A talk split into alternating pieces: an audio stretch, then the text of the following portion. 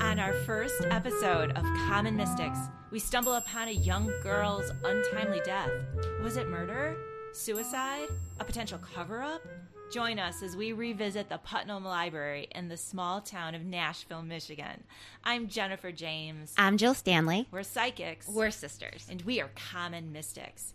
We find extraordinary stories in ordinary places, and we certainly found an extraordinary story in Nashville, Michigan. It's true. So, what compelled us to do this? That's just what we do. That's true. That's what we've always done.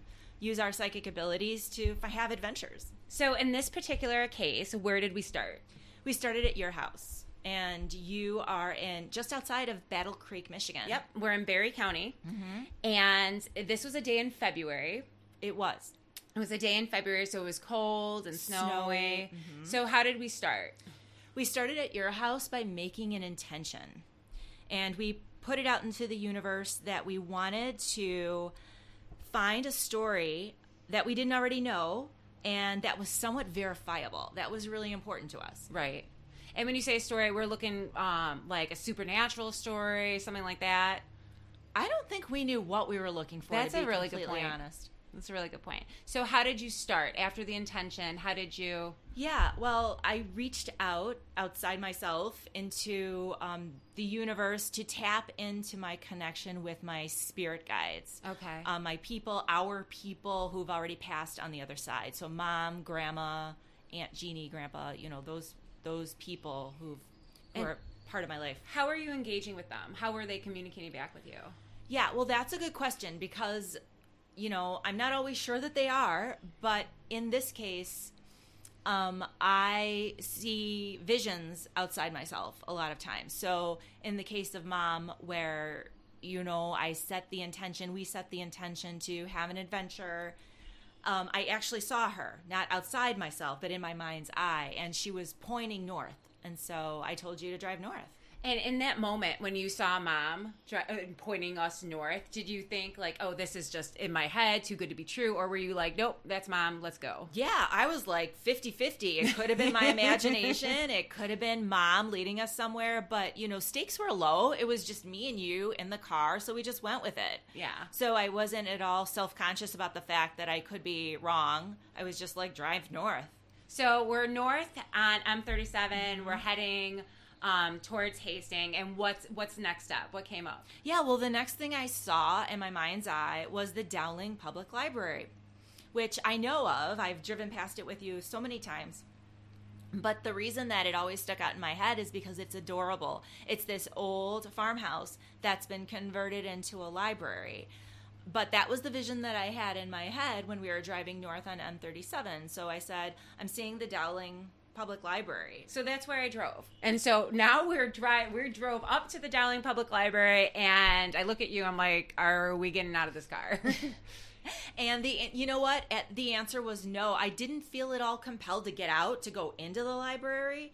That um, it that just seemed to me at that moment like it was a a guidepost, like an indicator that we were on the right direction. okay. So we went past it. I was like, make a right here, and we kept driving. So now we are driving in the country roads um, surrounding um, Barry County, Eaton County, and we end up passing the um, village indicator for Nashville, Michigan. That's right. That's right. And at this point, what are you feeling?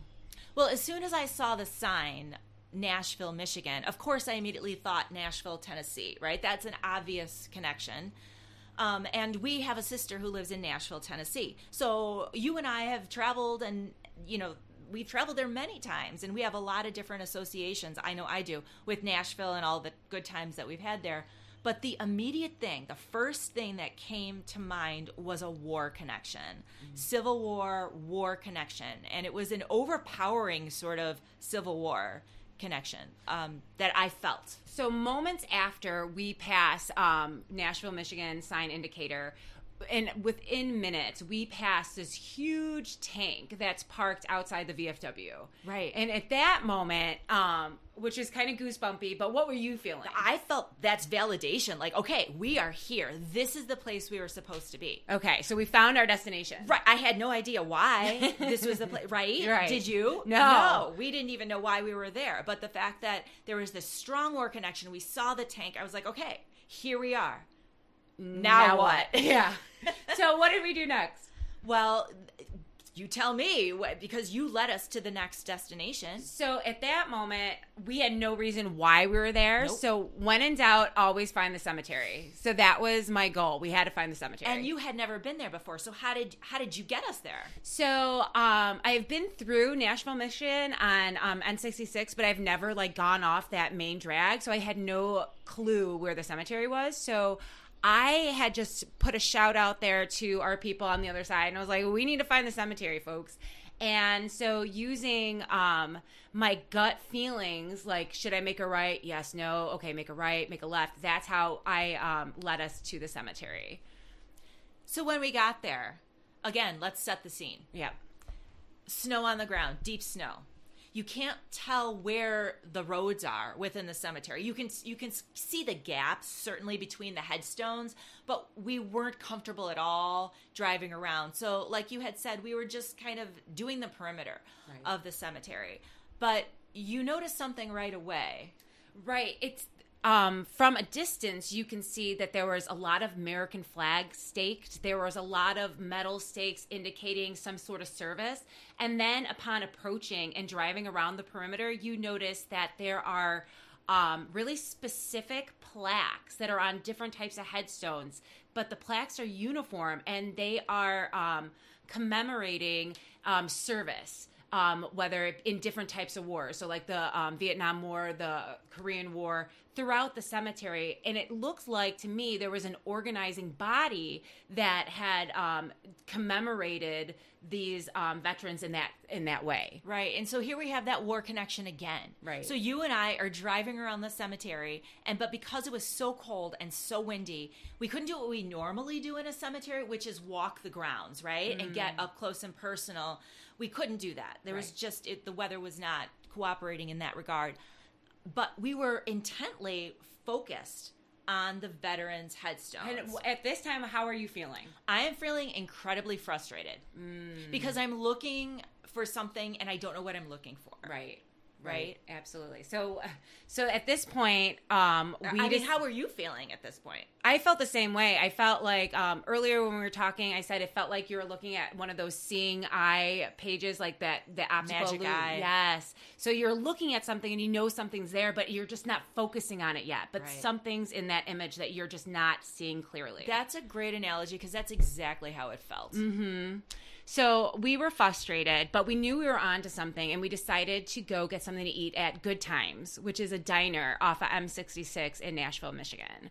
So um, as we go to Good Times, we pass the public library there, and um, just thinking like, oh, that's cool. It's a it's a public library, whatever. Right. So we're at the restaurant. Right. And you think to ask the waitress, just like a local, you know, is there a war connection that's notable? Uh, Do you remember what she said?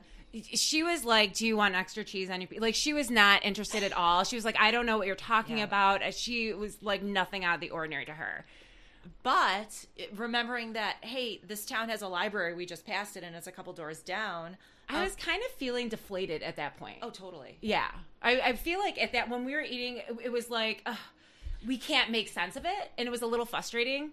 Um, especially after the waitress's response to us was like we were being ridiculous. Yeah. Um. So from there, From there, we knew that there was a library just a few doors away. So we thought, hey, why don't we see if there's somebody who knows something about the history of this town or something about a war connection? It's probably a librarian, right? right. So uh, you called to make sure it was open, and luckily it was. And so after lunch, we decided to go down to the Nashville Public library. Public Library. Yeah. So, um, when we drive to the library, a couple of doors down, um, what do you immediately notice about this library? Immediately, I noticed that is an that it's an old house Mm. that's been converted into a library. And there's a historical marker. There was a plaque right next to the door um, that said that it was a building of historical significance, once owned by Charles M. Putnam, built in 1884 and 85. Charles and Agnes. He was a hardware merchant and a banker at the time. Um, and he will they willed their home to Nashville for the use for use as a public library. Yeah, it was a very cool old building. Like the doors were old, heavy, the doorknobs were lower. It was just it felt like you were walking into an era. Totally. Yeah. So we walk in. And Jill, what's the first thing? what's the first thing that we did when we walked in the door? So when you walk in, immediately to your left, there's a staircase, and we in, we beeline for the staircase and start to go up as fast as we can. I did not realize that there was a hatch door that closed off the staircase to the second floor. So it's like I'm walking up into a ceiling. And at that moment, the librarian was like, "Can I help you?" so that was embarrassing. Um, so I backed down, beep, beep, beep, down the staircase, and I was like, ah, um, I and asked her. Um, I said, we're, we're new to town. We were just driving around. We realized that there seems to be a really significant emphasis that you folks put on veterans and their service. And uh, what can you tell me about that? Um, and as we're having that conversation, we're walking back towards her desk. That's right. Right. So we were trying to one get answers, but two um, try to forget that we made a total ass of ourselves trying to run up the stairs that had no way up. So when we get to the desk, and you're you're talking to the librarian who is very nice, but really didn't have any personal information to share, any personal knowledge that would help us out there was a young lady sitting at a computer station just a few feet from the circulation desk. And she looked up and said, I thought you were here for the legends. Er? so when you heard her say that, what were you thinking? Um, I didn't know what she was talking about, but it sounded like a group, like either like a social group or a band. So I thought it was cool, just the name. I was like, "Er," and so we're like, "Tell, tell me more." And so I asked if we can record her, and we engaged her and asked her questions about what she was talking about. So take it from there. Well, you know, she was such a nice young lady, and she was actually not talking about a social group or a band. She was talking about the legends surrounding the library, which is purportedly haunted. Mm-mm-mm. So she said that there are multiple versions of the stories, um, but the Putnams were obviously important people at the time. Um, and that library is, of course, as we already knew, the original Putnam House from the 1800s. Now, the upstairs is shut off, as we already knew. found out the hard way. But she said that you can hear noises and people moving around up there when nobody's up there. She said that she and her friends, um, as teenagers, would hear noises coming from the library at night when it was closed. She says that some of the stories say that Charles Putnam got a mistress pregnant and that he shot his wife, his mistress, and then himself. She also said that one of the stories was about his nephew and that his nephew had an affair with a maid and got the maid pregnant. Now, we specifically asked Elizabeth if there were other haunted places in the town, if this was like something, you know, that's all over the town. And she said no, that really it's just the library that has this reputation for being haunted. We also asked her if she had had any sort of psychic experiences, just in general, just to see if she was that like a sensitive. Know, yeah, mm-hmm. and she said no, really, it was just the library where she had experiences hearing noises, you know, purportedly of ghosts in the library. So that was super interesting. Yeah, and unexpected. Really cool. So, um talking to Elizabeth, we kind of were like, "Oh, this is really cool." And I asked the librarian if we can get upstairs. I was like, we need to get up there.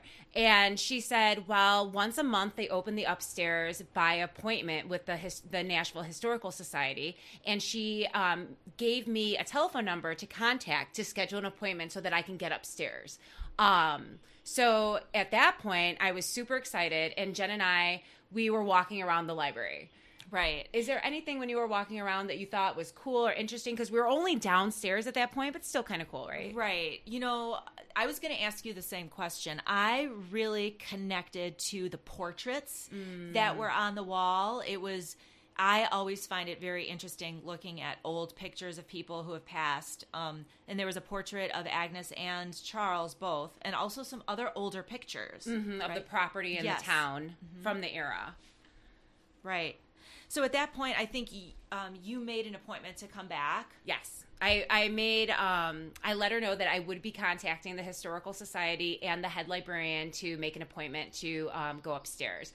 But um, really, we had nothing else to do at the library that day, so we left. And where did we go? Do we went remember? back to the cemetery. did. And why? Well, because we had heard those stories that Elizabeth told us, right? And some of the stories involved Charles Putnam killing his wife and then himself. And we thought, well, if we wanted to corroborate that, we could go to the back to the cemetery right now, find their gravestones, and then we'll know if the dates match. That um, we were uh, that we would either prove or disprove at least a portion of those tales, right? Mm-hmm. So um, we we were able to find the Okay. So we're driving back towards the cemetery. And again, we can't really drive through the cemetery. We just have to go around the perimeter. So we're feeling like this is a long shot to find their graves, right? Right. And so we're driving and do do do do do and all of a sudden Jennifer yells and scares me, going, "Oh my god, there's this!" because she sees the Putnam family headstone. Yeah, so we found them Yeah. Yeah. Jennifer we found found him like like a hound dog. She was on it. Anyway, so um, we didn't stay long, No, it was way cold. but we did drive back into the cemetery. We got out of the car for like a second, checked the gravestones, and then we were able to see he he couldn't have just killed his wife and himself because he died years before his wife. right, Right. a few years. Yep.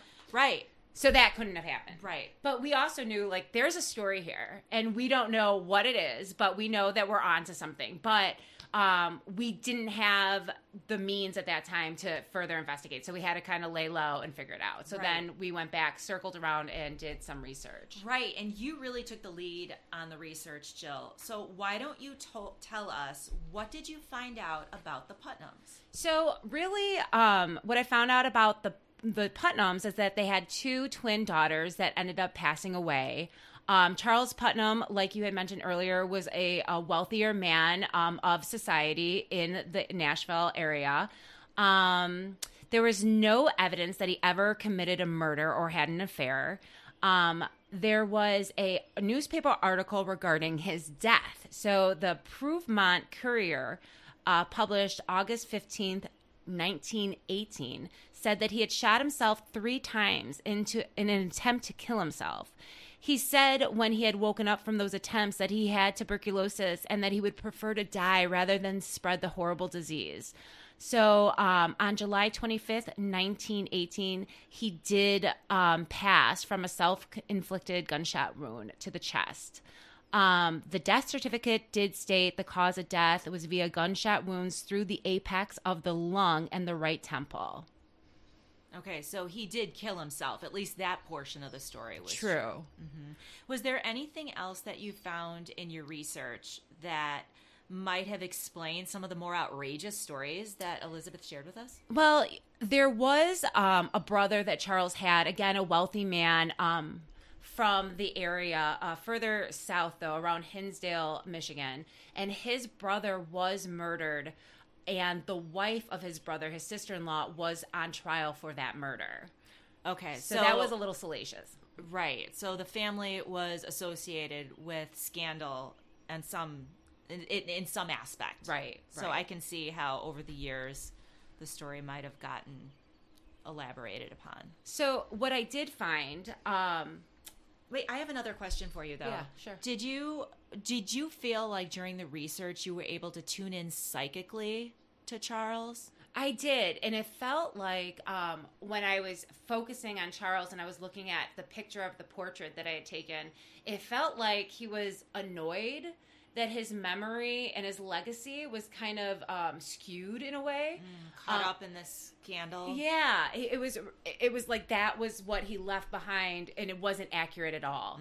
Um, so th- I, I had that feeling from him. Interesting. but what I did find was in November in 1892, the Putnams took on a 15 year old maid named Gertrude Beigh. She lived with the family at the residence, and the family at the time that was living there included Charles, Agnes, and Agnes's nephew, Frank Smith. On February 16th of the following year, so February 1893, Gertrude was found shot upstairs in the residence. And um, there is a newspaper article that um, that I had printed out for you, Jen, if you can read it for us. Okay. So what I'm reading from is an excerpt from the Nashville News that was owned by Len Feighner. Correct. Okay, the title is By Her Own Hand. Miss Gertrude Beigh shoots herself through the heart. Our village was thrown into a state of excitement yesterday afternoon by the sad death of Miss Gertrude Beigh at the residence of C.M. Putnam on North Main Street at about half past two o'clock. She had done up her work and went upstairs to sweep, and had been there but a short time when the occupants of the house, Mrs. Putnam, Mrs. Emma Simpson, and William Feighner, who were downstairs, heard what they supposed to be a pistol shot. Immediately afterward, a thump, as if someone had fallen. Mrs. Simpson immediately ran upstairs and went to the door of Miss Beigh's room, and not seeing her, she called to her, but no one came. And stepping out of the room, she glanced into another room, and a horrible sight met her gaze. There, lying on her back, just inside of the door, lay the poor unfortunate girl in a pool of blood, with her right hand clutching a revolver. She immediately gave the alarm, and Dr. W. H. Young was summoned, who found that the lower portion of her heart had been shot away, which had caused death instantaneously.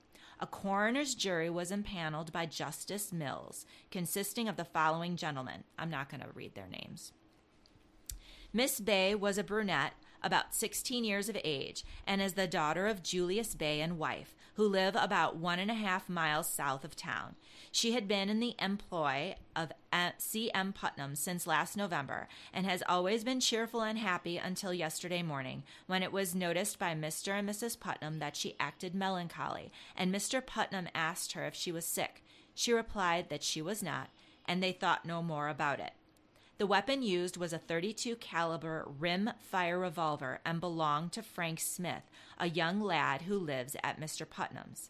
A sealed letter was found, on which was only the words, not to be opened for one year. The letter will, however, be opened by the coroner's jury, which will convene at nine o'clock this morning. Her parents and relatives are nearly prostrated with grief. And then there's one more short paragraph. The coroner's jury, which investigated the death of Miss Gertrude Beigh, decided that she came to her death by a pistol ball fired by her own hand. But whether done by accident or with suicidal intent, they were unable to decide. The letter found in her room proved on being opened to have no bearing whatever on the case, being merely a sort of memorandum of passing events. So when I found this article and shared it with you originally, I was feeling like I was outraged. Do you remember? I like do. like in proportionate to the actual article as it turns out. Yeah, you you were really upset about it. It, it felt like um it felt one-sided to me the emotions like, Unfair. unfair dismissive Yes. of gertrude that's how it felt and having reread listening to you reread it today i don't have those same emotions Right, because it was several months. We're in June now. right right So And- we've had several months to put this aside and process it. Right. Um, but initially, some of the notes that you and I took about the article was um, that it doesn't mention where Charles or Frank was at the time of, of the shooting.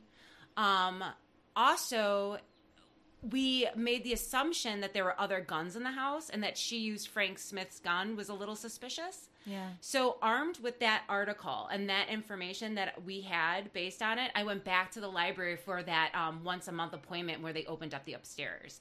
So, I was with the um, Nashville Historical Society, a representative from that organization, and the head um, librarian at um, the library. And so they opened up and gave us access to the records in the different rooms upstairs.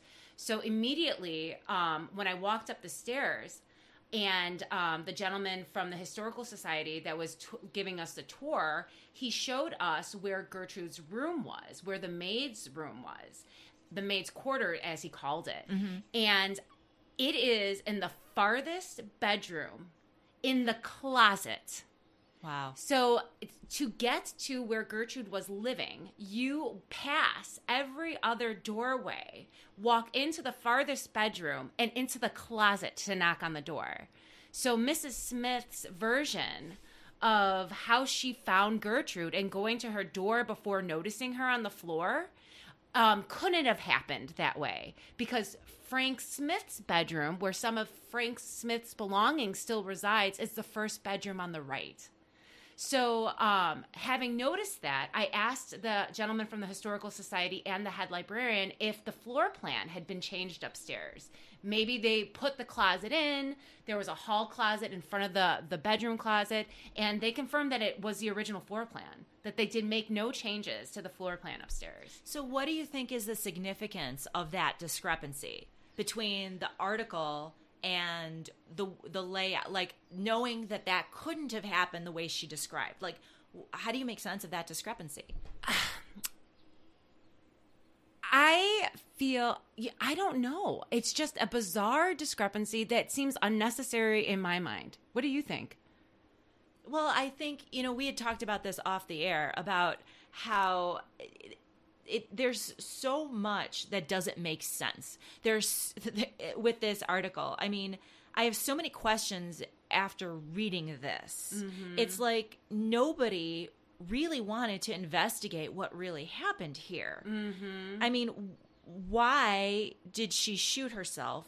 What was the relationship between her and Frank? Mm-hmm. Where was Frank mm-hmm. the night she killed herself? And how did she have access to Frank's gun? how did she know where he kept it? right? I and then and then of course the obvious question: whose room was she in when she shot herself too? Right? Because Right. sh- I It was in her room. And why wouldn't she shoot herself in her room? Right. I don't know. It's just all bizarre. So I think in my mind it's just it it it speaks to the fact that nobody really cared enough. Right. Nobody really cared enough to figure out what really happened to this girl. What was the real story? There was no investigation. Right. And why do you think that was, Jill? I mean, what is I mean, honestly, I think it was scandalous that a young lady committed suicide in a in a wealthy gentleman's home. Um, I feel as if when I was researching um, this story and I was at the library, I discovered that Frank Smith himself had a connection to the gentleman that owned the Nashville News and who wrote the article, Len Feighner? Len Feighner.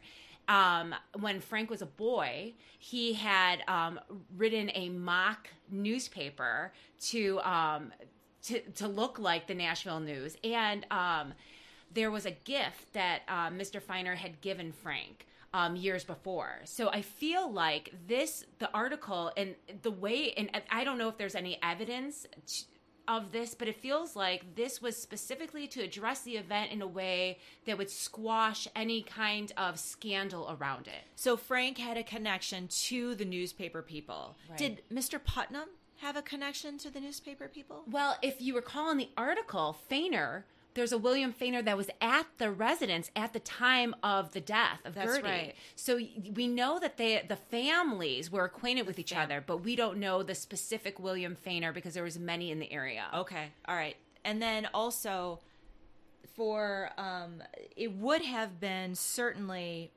scandalous for a young lady to kill herself in this wealthy um you know social socialite type person's home, right? Right. That would have been scandalous.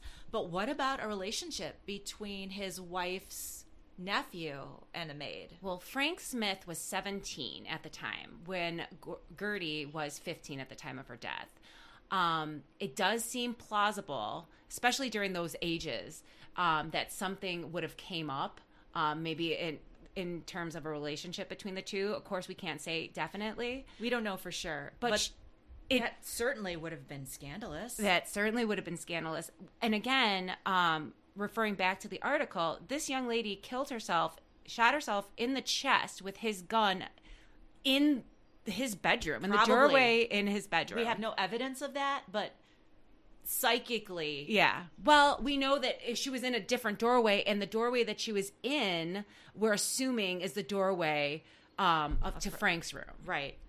Which again seems like she's almost pointing the finger at Frank from beyond the grave. That's what my thoughts are. Very interesting. So, d- during your research, did you find anything out about Frank? I did. I looked into Frank. I found out that Frank's um, father died of a um, an opium overdose, and I found out that um, Frank himself was a veteran and died during the Spanish um, War, and they had brought Spanish American the Spanish American War, and they had brought his body back to Nashville, and he is buried in the family um, plot at the cemetery. At the cemetery we were at. at the cemetery we were at. So, the cemetery we were at, looking at all the veterans' headstones, Correct. contains Frank Smith's veteran headstone, Correct. marking his death in 1899. Correct. The Spanish American his um his headstone next to his headstone has one of those metal stakes um, commemorating his service in the Spanish American War. So, let's debrief. Okay, so I I want to just bring up now that we um, are debriefing the start of the story. We had a bunch of breadcrumbs that just didn't make sense. They were Yeah. out of sequence. Right. Well, the whole the whole uh, Dowling Library makes sense now. Right. In retrospect, Right. I had a vision of an old house converted into a library, and we ended up at an old house converted into a library that happened to be a haunted house that also housed this mystery, right, Right. of Gertie. Right. Do, do you feel that Gertie herself led us there? I definitely do. I feel like she took the opportunity in someone being curious and she um she collaborated with mom to get us there. What about the war connection? It's Frank. We were in that cemetery looking for Frank. and it's like a magic eye picture. Mm-hmm. We we just we didn't see it until the end after the research, Right. and it was completely verifiable, which is what we set out to do in the first place: find a story that was somewhat verifiable, and you were able to verify a lot of it via research. And um, the research that I was able to verify will all be in the the notes in um, either on Facebook or in the notes of this episode. All right. Is there anything else that you wanted to discuss? I just want to say that I feel um, when I was researching this, I really do feel a connection to Gertie, and I do feel like her death was mishandled and um, really, uh, really not like you said investigated. And I just hope people keep her in in your prayers and just send good thoughts and love to Gertie. Oh, thank you for saying that. So, um, check out our website at commonmystics.net for the show notes and photographs about this episode. And also, you can find us on Facebook and Twitter. And if you like this episode, leave us a positive review, like and subscribe to Common Mystics Podcast. Right. Thank you, everybody.